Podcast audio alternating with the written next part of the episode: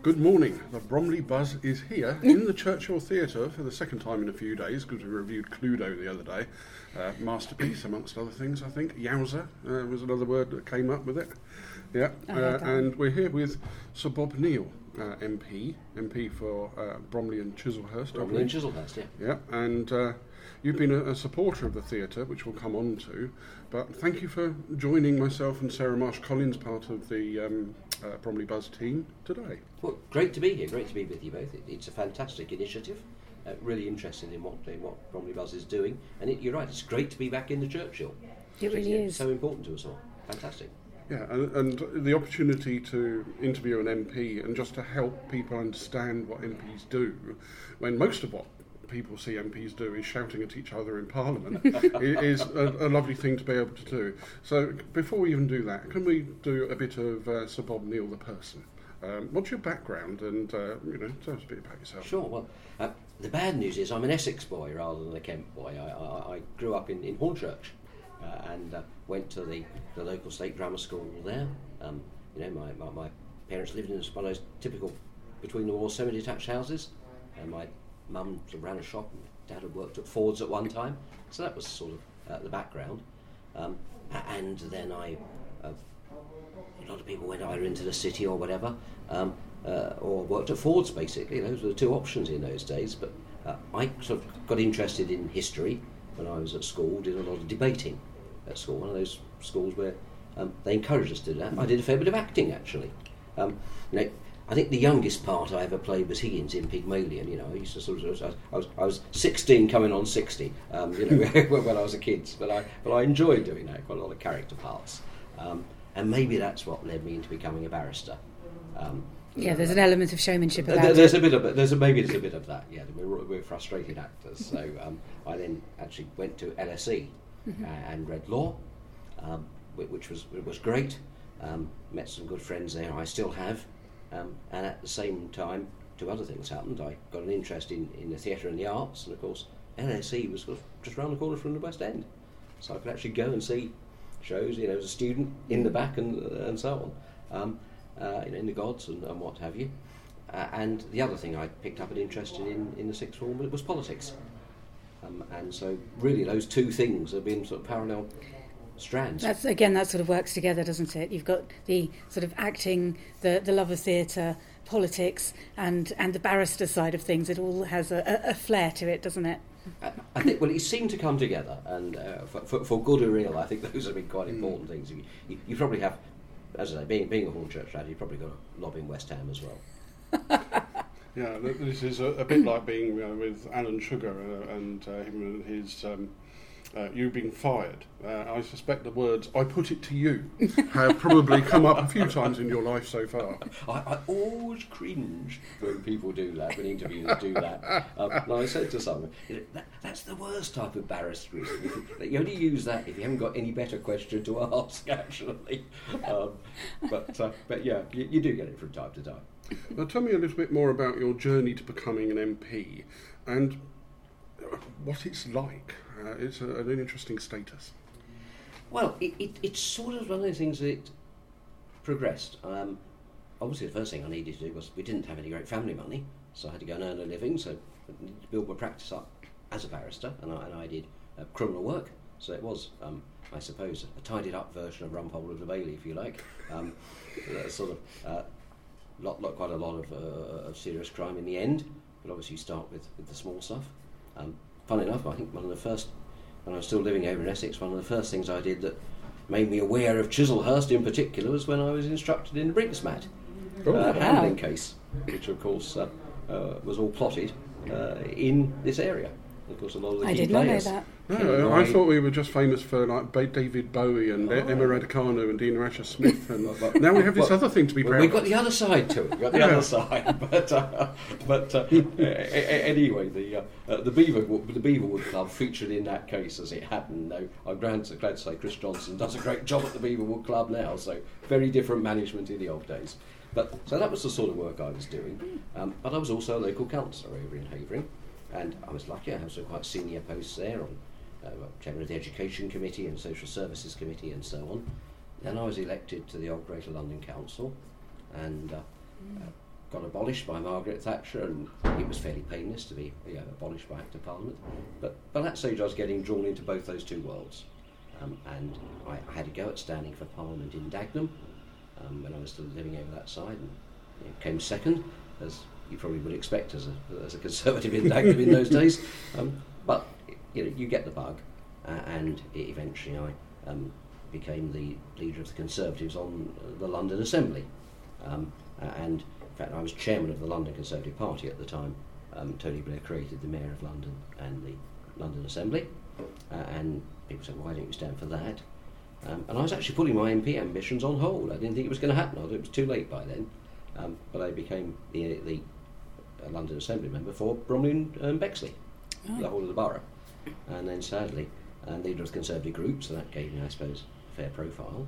I mean, uh, crossing swords with Ken Livingstone um, day in, day out at City Hall. Uh, and uh, then when sadly Eric Forth, who was the MP for Bromley and Chislehurst, died back in 2006, um, people said, well, yeah, it's, it's, not too late, Bob. Um, put your name in. Uh, and so I did. And, uh, and the rest is history. Here we are.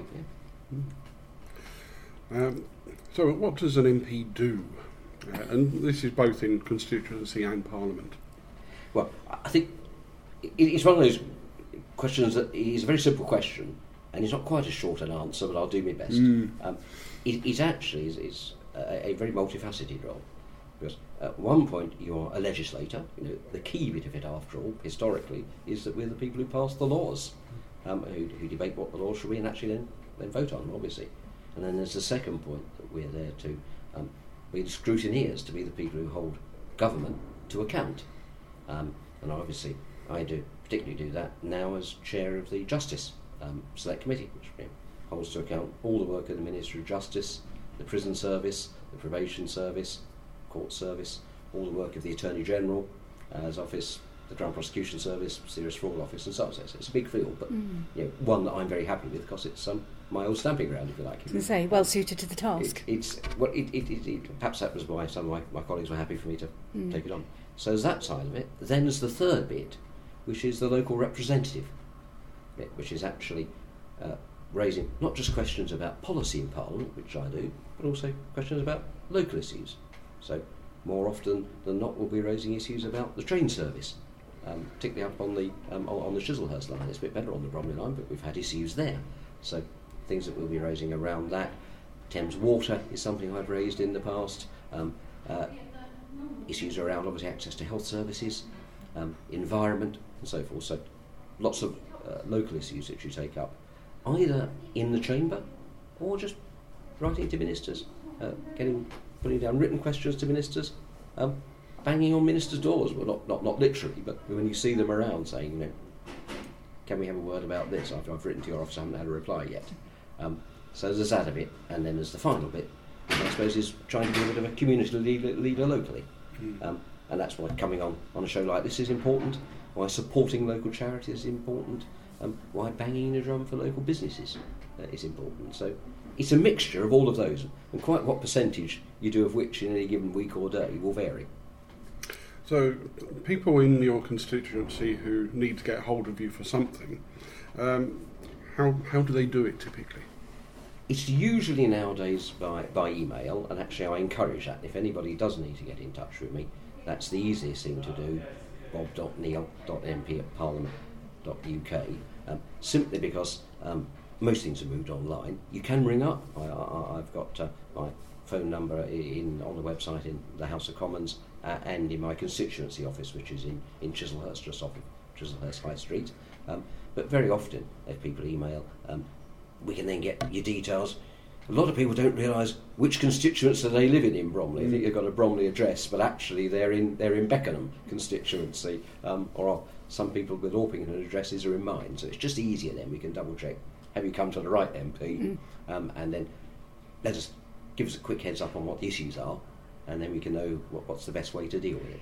So for uh, people to email you, what is the official email address? It's bob.neill, N-E-I-L-L, dot mp at parliament.uk. Well, politicians are very much in the news, um, pretty much all of the time and very much at the moment. And in a different context, and absolutely nothing to do with you, I heard for the umpteenth time uh, that MPs are only in it for themselves. Again, as a generalisation this week, uh, which I personally find offensive because, like anyone else, there's good and there's bad. Um, but what would you say to the, the claim that MPs are only in it for themselves, Sir Bob?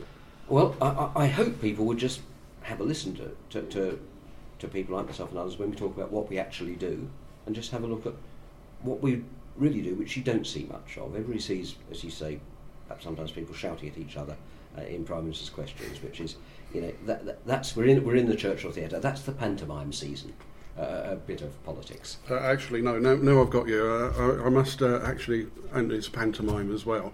Right, look behind you. There's one thing. But here's the other one that people do. Would you like to do a parliamentary boo for me with Sarah and I? On the mark of three. One, two, three. Boo! Thank you very much. and, and I think that gives, uh, you know, actually a pretty bad impression because most of the time we work often quite collaboratively together and mm. quite constructively together. The debates are much more um, calm, good tempered, and regardless of people's politics, as you rightly say, there are people um, uh, on all sides who let the show let the side down, um, and, and, that's pretty disgraceful um, because that tiles everybody with the same brush. Um, but overwhelmingly, I found people on all sides of the house are genuine about what they want to do. We might disagree about how we do it, but our objectives are pretty much the same. We want to make the country better. We want to make it more prosperous. We want to improve people's lives in our communities, our constituencies. The debate's about how you get there, not about the objective. Mm. So the, the motives aren't bad, in my judgment, on either side. And, you know, without labouring the point, most MPs probably could have made more money if that was what they were in it for, um, if they carried on in their previous jobs in the private sector and so on. Like, you know, I, I, make no bones about the fact. I.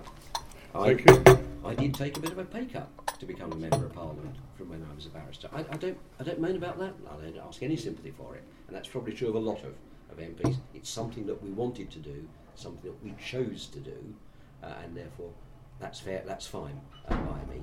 Um, and also, you know, frankly, we work pretty long hours. I mean, I, I, I don't think I've ever worked less than sixty-hour weeks since I've been a member of Parliament. Now, I worked long hours when I was a barrister because you're self employed, lots of self employed people mm. work long hours. So, again, don't say it's unusual, um, but the, if people are really in it for themselves, I think they find easier ways mm. um, to, to, make a living um, than being a member of parliament. And frankly, you do get a fair bit of, a fair bit of flack sometimes, and you've got to have a thick skin. Sometimes that's justified, sometimes it's not. Um, and it can be a bit harder for your families when it's not. Um, and that's the other bit of sacrifice that people get. MPs' families actually have to put up with a lot, uh, and they see far less of us um, than most people's uh, families do, uh, and that takes a toll sometimes on, on people. Um, so if you, I hope that all in around is an answer as to why I think it's, is a genuinely an unfair accusation. Yeah, there actually have been uh, resignations within the government this week uh, and one of the things that's been cited was pressures on people's families. Yes. Now, whatever the merits of mm. what went on, uh, people persecuting the families of mm. people in Parliament, councillors, whoever it is, is a great shame. But on a on a positive note, I'm glad you mentioned the thing about parliamentarians who get together across boundaries, um, because we interviewed Aisha Cuthbert, a yes. local councillor, recently on Bromley's uh, tackling loneliness mm. strategy, yeah. which has only just been launched.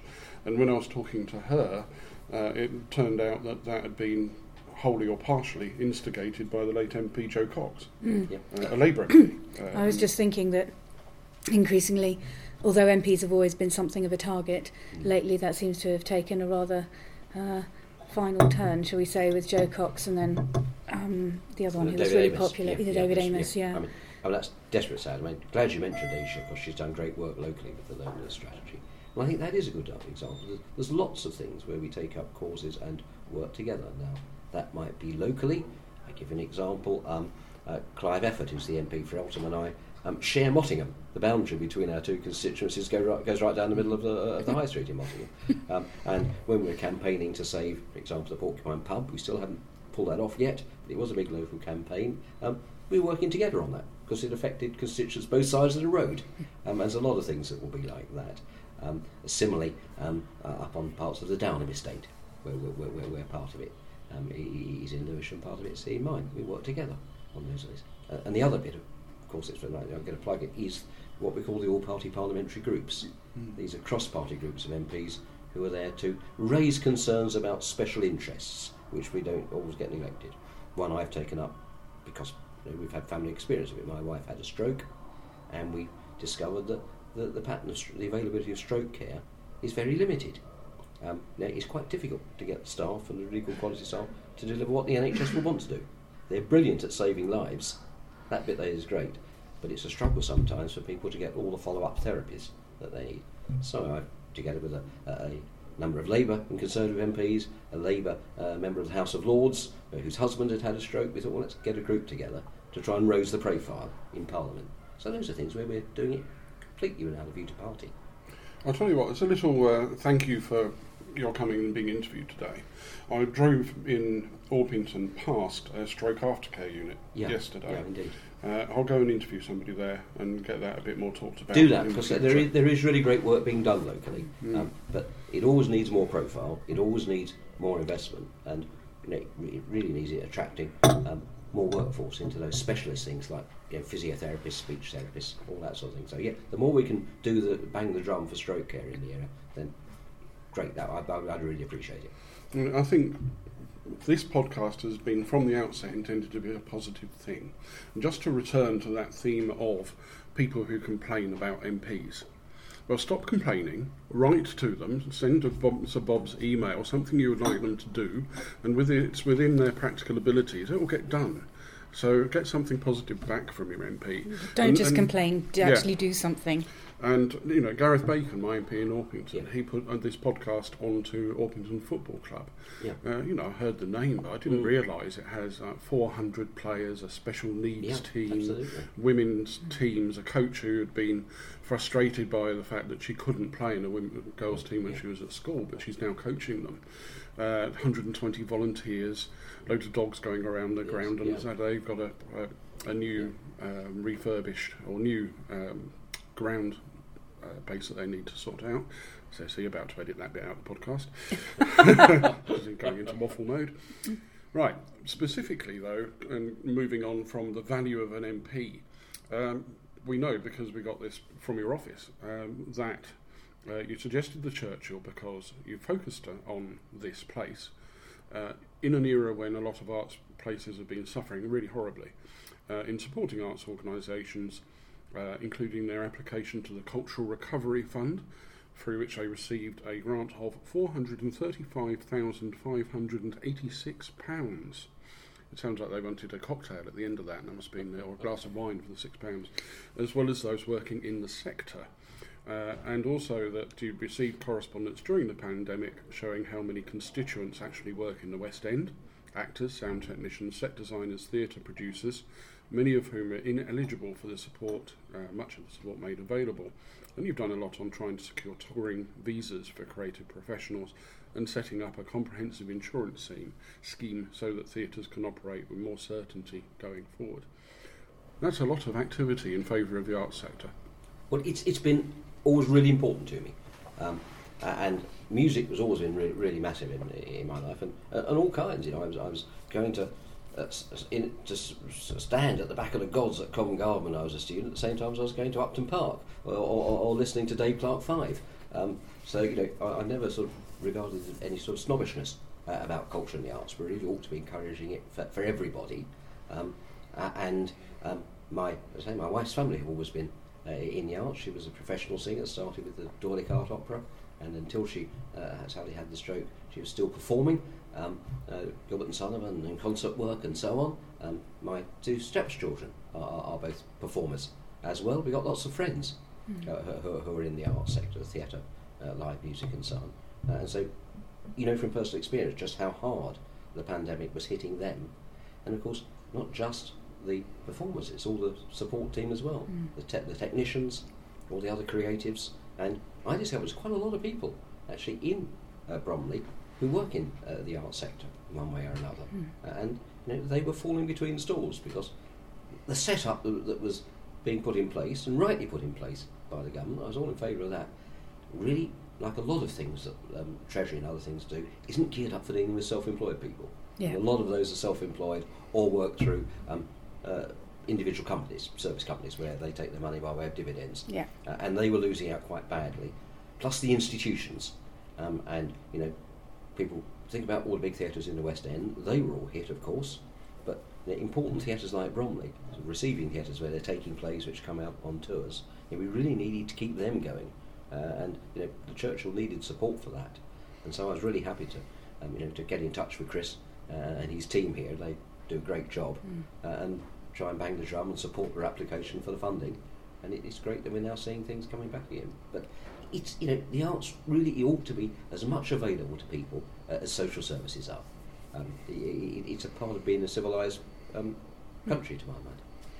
Yeah, uh, and uh, we have a lot of history of it in Bromley, what with uh, David Bowie and uh, other performers, Pixie Lott from the contemporary scene as well. Yeah, absolutely. And um, we've got the Bromley Youth Music Trust, Yeah. which is an outstanding uh, vehicle for young performers and older people as well, including with the Rock School, I think it's got. Yeah, absolutely. I, I, I think my my, uh, my, my, my two stepchildren had their time with Bromley Youth Music Trust.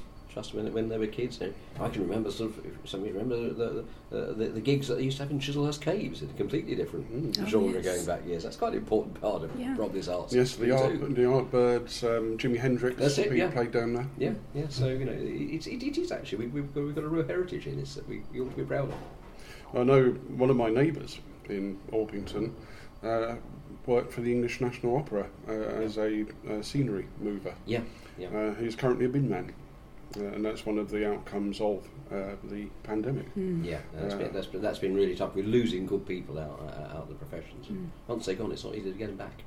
Yeah. Delivery driver. I met a delivery driver who was the same in the same Yeah. sort of boat. Yeah. Um, Yeah, we are absolutely very fortunate that, that, that James, my stepson, uh, uh, has, um, like, like a lot of actors and performers, always had a second career. And he was doing some house renovations uh, and doing places up with a, with, a, with a friend of his. But you know, that's not what they wanted to do. That's what that, that's what that they Yeah, that was the trained at. Central and so on to do. And if you haven't got the backup, then you know that's, that's Mm. pretty tough, isn't it? Yeah. Um, what I'd like to ask about now is uh, about just some of the things that you've enjoyed down the years as an MP, some of your highlights, things you're proud of. Uh, and let's actually start with the very first one. How does it feel to be elected, to be in that room when people are reading out that you have got these votes? And they're more votes than all the other people in the room who are standing. Uh, how did you feel then, and what have you enjoyed since? In my case, absolutely relieved because I thought it was all going to go completely pear shaped. Because the, the by election I was elected at actually um, had a very low turnout, and I think a lot of Conservative voters took it for granted. Um, uh, and the majority dropped from something like oh, uh, 8,000 odd down to about 600 uh, odd. Um, so uh, a- actually, it was, you know. Um, uh, very considerable relief more than anything. White just, like- knuckling. just glad to be there, sort of thing. It, it, it was a it was a pretty fraught campaign, but it didn't go according to plan um, for a raft of reasons. We, we, we, we could be here for a couple of weeks on that, but at all events, um, once you've got through that relief, then, you need to get stuck in, um, and um, people actually have been were, were immensely supportive. And then the majority, I think, the next election went up to ten thousand, and it's been at a, a pretty heavy. Um, uh, level thereafter, but that, that, in my case, that was very much cool. Thank heavens for that, uh, more than anything else. Um, but then, I think the next bit is, okay, what do you do now? Um, because if you were elected at a by-election in, in 16 years ago, there wasn't quite the same degree of HR support in induction that we have for MPs now. And you slightly had to shift for yourself. I had to, um, you've got to find an office. Um, uh, Eric Forth's office was gone because he was much more senior than I. And got, I eventually got this cubbyhole um, uh, after I'd been squatting with um, Jacqui Lait, the, N- the then MP for Beckenham, who was a good chum for, for some months, I think. And you know, one of Eric's staff was going to retire. Uh, one I kept on, so I had to go and recruit staff. And if you like, you're running a small business as a member of staff. Mm. You, you, although you get an allowance, which you then uh, pay your staff. in fact, you don't even it doesn't even go through your hands. You know, the, the, there's a pot that is, al- is allocated to pay your staff. You're the employer. You have to sign the contracts with them. The employer's liability is, is on you. So all that has to be done um, just as you've arrived at the place. And needless to say, people are already going to say, "Right, you're my member of parliament. I want your help with this or that or, or the other." Um, so it's, it's a pretty uh, it's a pretty frantic time when you first come in. Still unpacking your boxes and, Yeah, and okay, absolutely. So, so the first couple of years were, were absolutely manic. Um, then it's sort of you get on top of it and you get into a rhythm of doing things, and you have to find your own way of working, put your own team together, um, and then um, I suppose the, the other great things that were highlights after that were David Cameron surprisingly saying, "Look, David, Bob, would you like to join the Shadow front bench team?" Uh, and uh, doing that, uh, and then um, when we won, or when we formed a coalition with the Lib Dems in 2010 and came into government, actually be asked to become a, a, a- minister. It took, took about three days. You're sitting there, you know, you're um, you're hoping that you'll come in, um, but because you, we've done a deal with the Lib Dems, we have to sh- sh- shift around the jobs that people have been earmarked for. So you weren't necessarily going to get what you are. And uh, my friend Greg Clark I was, who've been in the shadow team together, sitting speaking to each other on our mobiles periodically. Have you heard anything yet? Uh, and eventually got the phone call about three days later saying the Prime Minister would like to speak to you, would you uh, like to become Under Secretary of State for Communities and Local Government? And I said, yes, wonderful, thank you very much, delighted. Um, what do I do now? Uh, and that's a good point. Why, why don't you ring up Eric Pickles, who's the Secretary of State? So I got Eric on his mobile, and it took Greg and I another 24 hours before the Cabinet Office had sent a fax. I think it was still a fax, would you hmm. believe? To the Department of Communities and Local Government to say, yeah, Mr. Greg, Mr. Clark, Mr. Neill, our, our ministers in the department, let him in, sort of thing. And there's Eric on the other hand, who's already in the department with his special advisor, saying, "Where are you?" It was, uh, it, it, it was hilarious, and that point of view. So you don't forget something like that. No, Well, I have well- visions of you tapping at the door going, let me in! Well, well, well, it was a bit like that. You, you, you, you, you remember the quirky bits sometimes as much as the really serious bits. We have, we have a great tradition in this country of um, keeping people out who should be in places. So uh, Lord's Cricket Ground, the MCC, the stewards are infamous. You know, you've got Ian Botham walking past. Sorry, sir, can I have your pass? yeah, it, it, there is a bit of that. But so I mean, those that, that, those were sort of memorable things. But then, more seriously, I think there, there, there's some, some things that one's very proud of as well. Um, a- and, if I was thinking about that, just to pluck a couple of out at random as memorable, Bullers Wood School for Boys. Um, you know, that was something a campaign where it's pretty clear that we needed um, a, a- new secondary school for boys. If you remember, it was very controversial putting it on the um, playing fields uh, at- at Bickley. Um, quite a, a bit of local opposition. Didn't make me popular with some of my own uh, supporters, and um, the council, in the end, um, by quite a narrow margin, gave planning permission for it. But it was a campaign that parents were really keen on, uh, and we worked very hard. We had to take it as far as the mayor of London on the one hand, as far as the Secretary of State for Education uh, on the other, to get support for this. We had to lobby really hard on that, and we pulled it off. And I think that's been a real benefit, and will be for, for kids for a long time.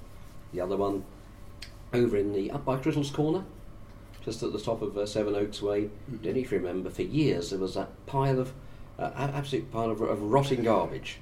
Uh, was it tyres and It, was, things? it was the waste for fuel site. It was Yeah. called, um, which was, was an absolute disgrace. Mm. And it had been sitting there for 10, 20 years. It was supposed to be um, a- a disposal site. It was never properly run. It broke every regulation in the book. The fire engines were always down Our there. engines were always, it was always Yeah. catching fire. Um, the smell was terrible for people, Mm.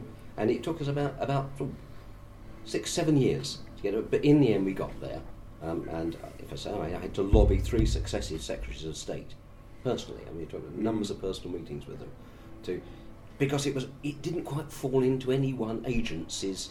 Um, you know, Remit. remit to deal with it. Um, and so we just needed heads banged together. In the end, Michael Gove, um, credit, actually got it sorted within three months.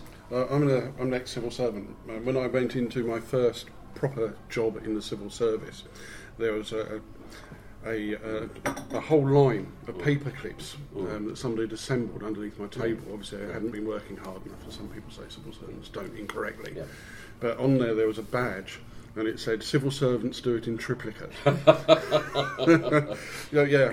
If you can fight your way through the red tape and the things that fall between the fences and and get rid of the rubbish, it's quite an achievement and not to be underestimated. It- it- well, uh, that, that, those were really hard work jobs, but those are things that if I said, you know, would you like to be remembered for having done something around those things? I think those are things in diff- very different ways that we can say help to make people's lives better. Mm, absolutely. Tangibly well. As, Another thing is that one of the highlights of my entire life was going to the Paralympics. Mm, absolutely. You had a hand in the Olympics. That's right. Yeah, this was that was a, a real uh, wonderful privilege actually. Um, each department uh, of government, um, when, when we had the sort of plan for the Olympics, had to have a minister who was responsible for the Olympics bit uh, of their of their work.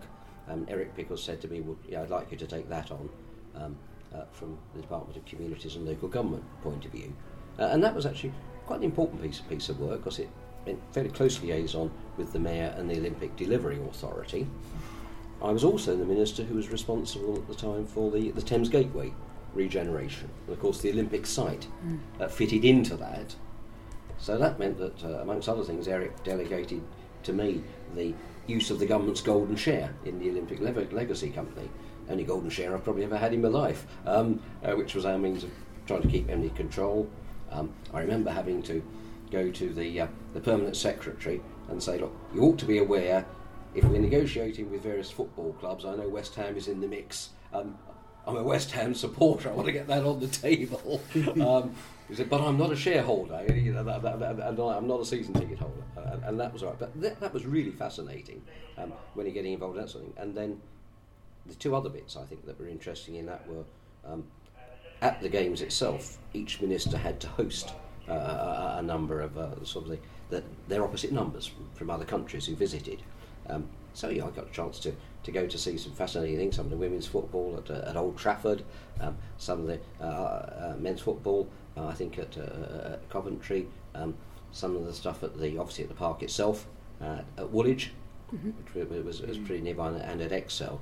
And at Excel, I was asked would I um, act as host for the Minister of Cults and Sports, uh, Culture and Sports um, for Kazakhstan. A- And it's for the weightlifting. And, and I was just thinking Borat all the time.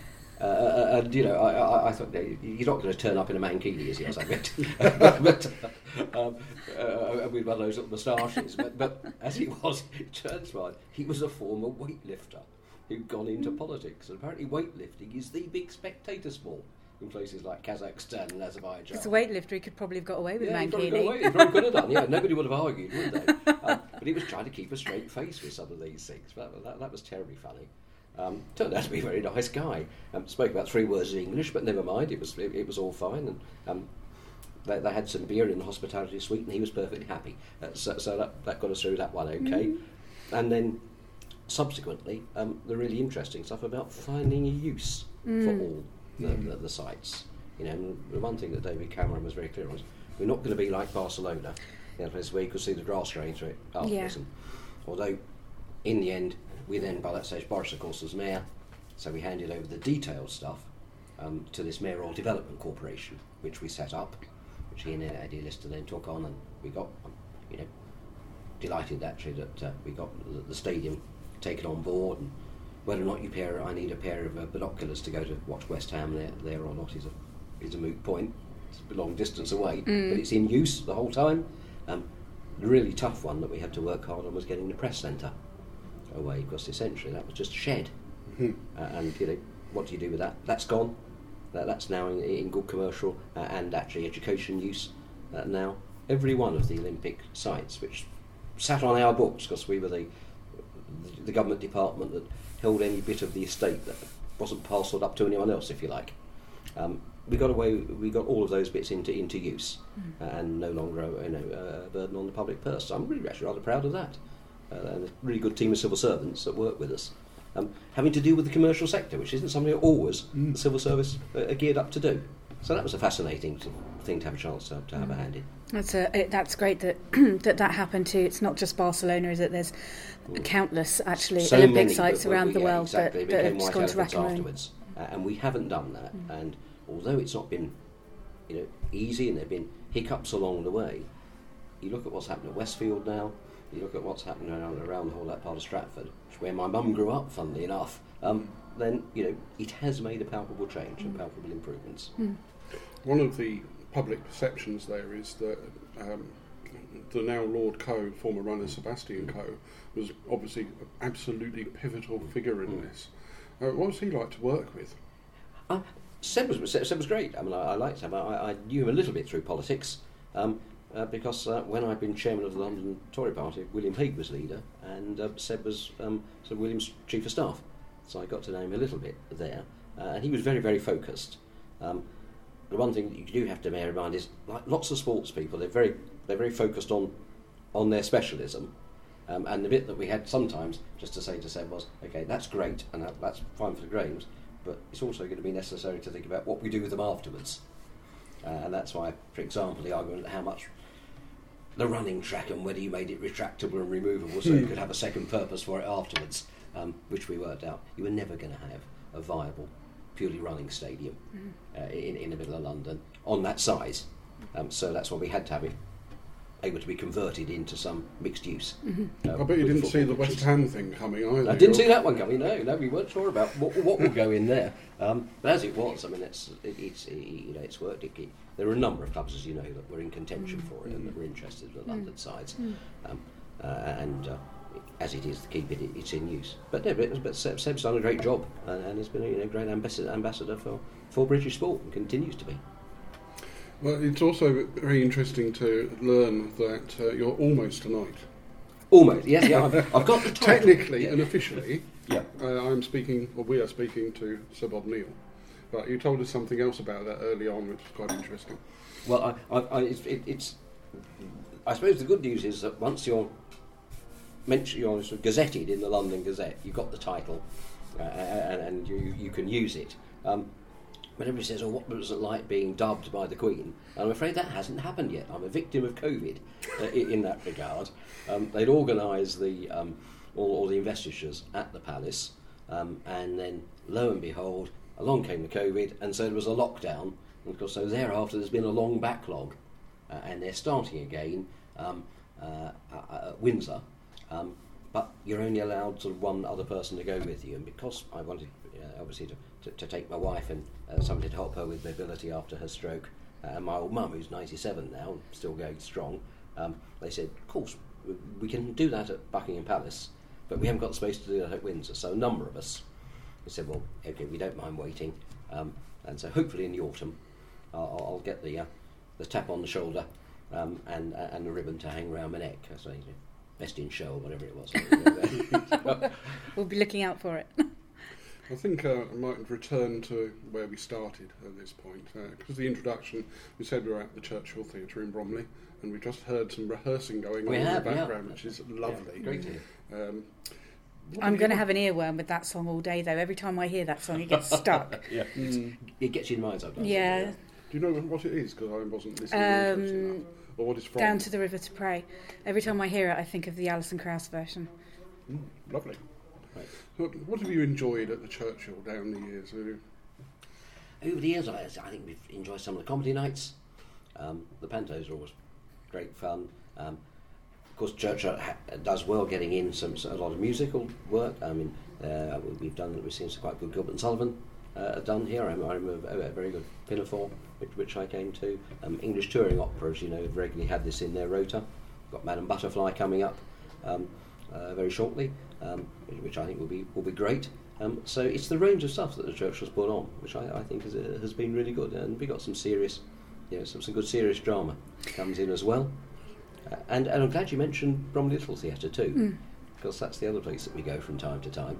Uh, and actually, our next door neighbour, Hilary, is very active in on the trustees there, and uh, they've done some really good stuff uh, at the Little Theatre.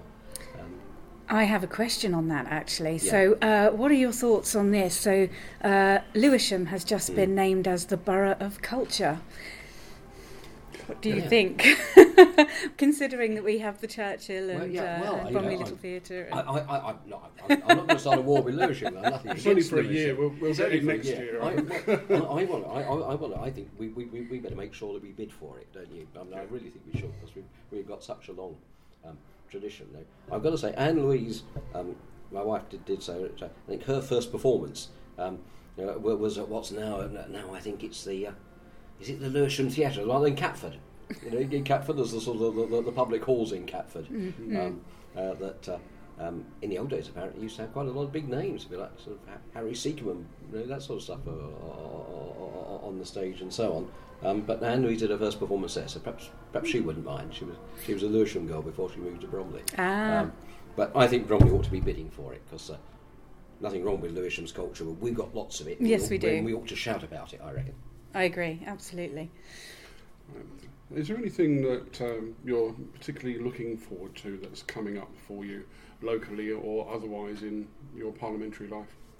Um, well, I, I think there's a, a, a lot of interesting things coming up. Um, locally, I, I, I think the most important thing is that we now get out of the um, pandemic consequences, that we come out safely and as smoothly as we can. I, I'm really keen that we um, do that. I'm hoping to see the, um, the town centre opening up more. I'm hoping to see a lot more of our really great businesses um, uh, opening up. Uh, hoping that we see the West End uh, back on, on form as, uh, as it was. Um, I'm on, on a purely personal level. I'm interested in a lot of the legislation that's coming forward, and those aren't necessarily going to be fun things. I think there's some really big challenges that we've got coming up.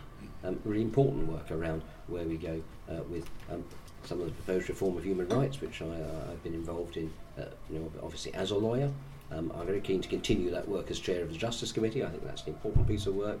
We've got some really important work to do about um, the government's, I think, very good proposals for prison reform. So, you know, trying to make sure that we get a better balance between locking up the dangerous people and rehabilitating the people who got into trouble because their lives were in a mess, um, uh, rather than perhaps is some inherent uh, dangerousness in them. I think those are really big challenges. So that stuff, I'm, I'm, I'm very keen to get to grips with that because we uh, reoffending costs this country about 18.5 billion pounds a year, um, and we lock more people up than most of our um, neighbouring countries in Western Europe, but we have higher, far higher rates of reoffending. Now, if you want to have fewer victims of crime, as I'm sure we all do, if we can break this vicious cycle, uh, where a lot of people are getting into low-level offending, then it spirals and gets worse and worse and worse, we're actually going to save money as well as help people. So that's that's the thing I'm really keen to continue to get to grips with. That's one of the causes I think are really important that we really ought to bang away at. I, That I- sounds great out there, doesn't it? It Oh, does.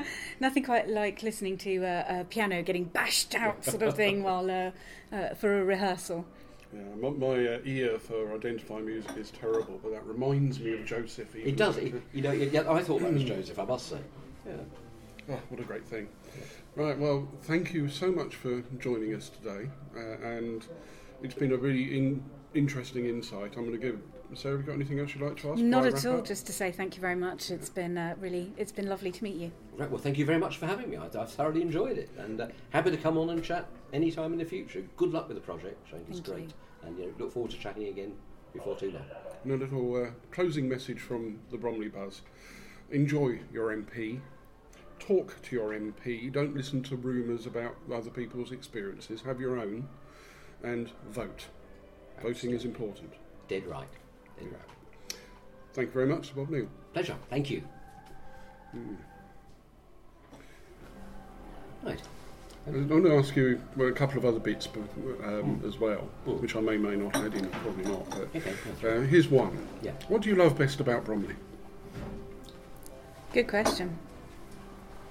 What I love best about Bromley, I think, the balance we've got between being close to London, on the one hand, and still having lots of open space, um, still having um, the feel where you've got good family homes, um, decent parkland, the ability to get out into the country very easily, um, a really, really strong sense of community and of voluntary groups. You know, the number of residents associations we have in borough, a number of voluntary organisations. Um, you know, talk about Rotary, talk about small businesses, talk about organisations friends of mine are involved in, like Visit Chislehurst and so on. Um, the amount of volunteering uh, and uh, charitable uh, and broader sort of community work that goes on. We talked about the football um, clubs, you know, think about Glebe Football Club in in uh, Old Perry Street. Um, huge amount of youth work that they're doing. Same with Cray Valley Wanderers, just up at Flamingo Park. Um, those things I, I actually uh, give a real sense of community. Pe- people feel, I think, that they l- identify in many cases with, with, with the area in, which you don't find in all um, London suburbs, I think, to the same extent. So I think that's a really special thing. There's a lovely business community here as Yeah, well, it's something is. that I've been. So both Daz, Darren and I are involved with Startup Bromley, and uh, I've been trying to encourage the people I've been Yeah. coaching to come along to some of the FSB events because Yeah. they're local, they're they're based locally, and you know, we've got the FSB Bromley, and the network within FSB Bromley is actually very very strong, largely it in part to the work that Chandra Sharma's put into it. Yeah, sure. And um, uh, I say to them, you know, if you if you really want to get your LinkedIn profiles working, Mm. start networking with the people who are actually in this borough because they will interact with you Yeah, because we have that sense of community. Yeah, we do, and it's, it's, it's really quite marked, I think.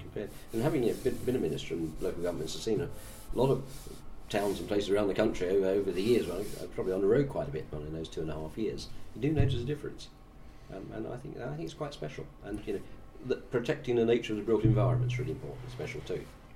Uh, one of the things I found interesting when we were reviewing uh, Cluedo uh, here at the Churchill Theatre the other day, and we were doing interviews with people afterwards, uh, what they thought of the show, Yeah.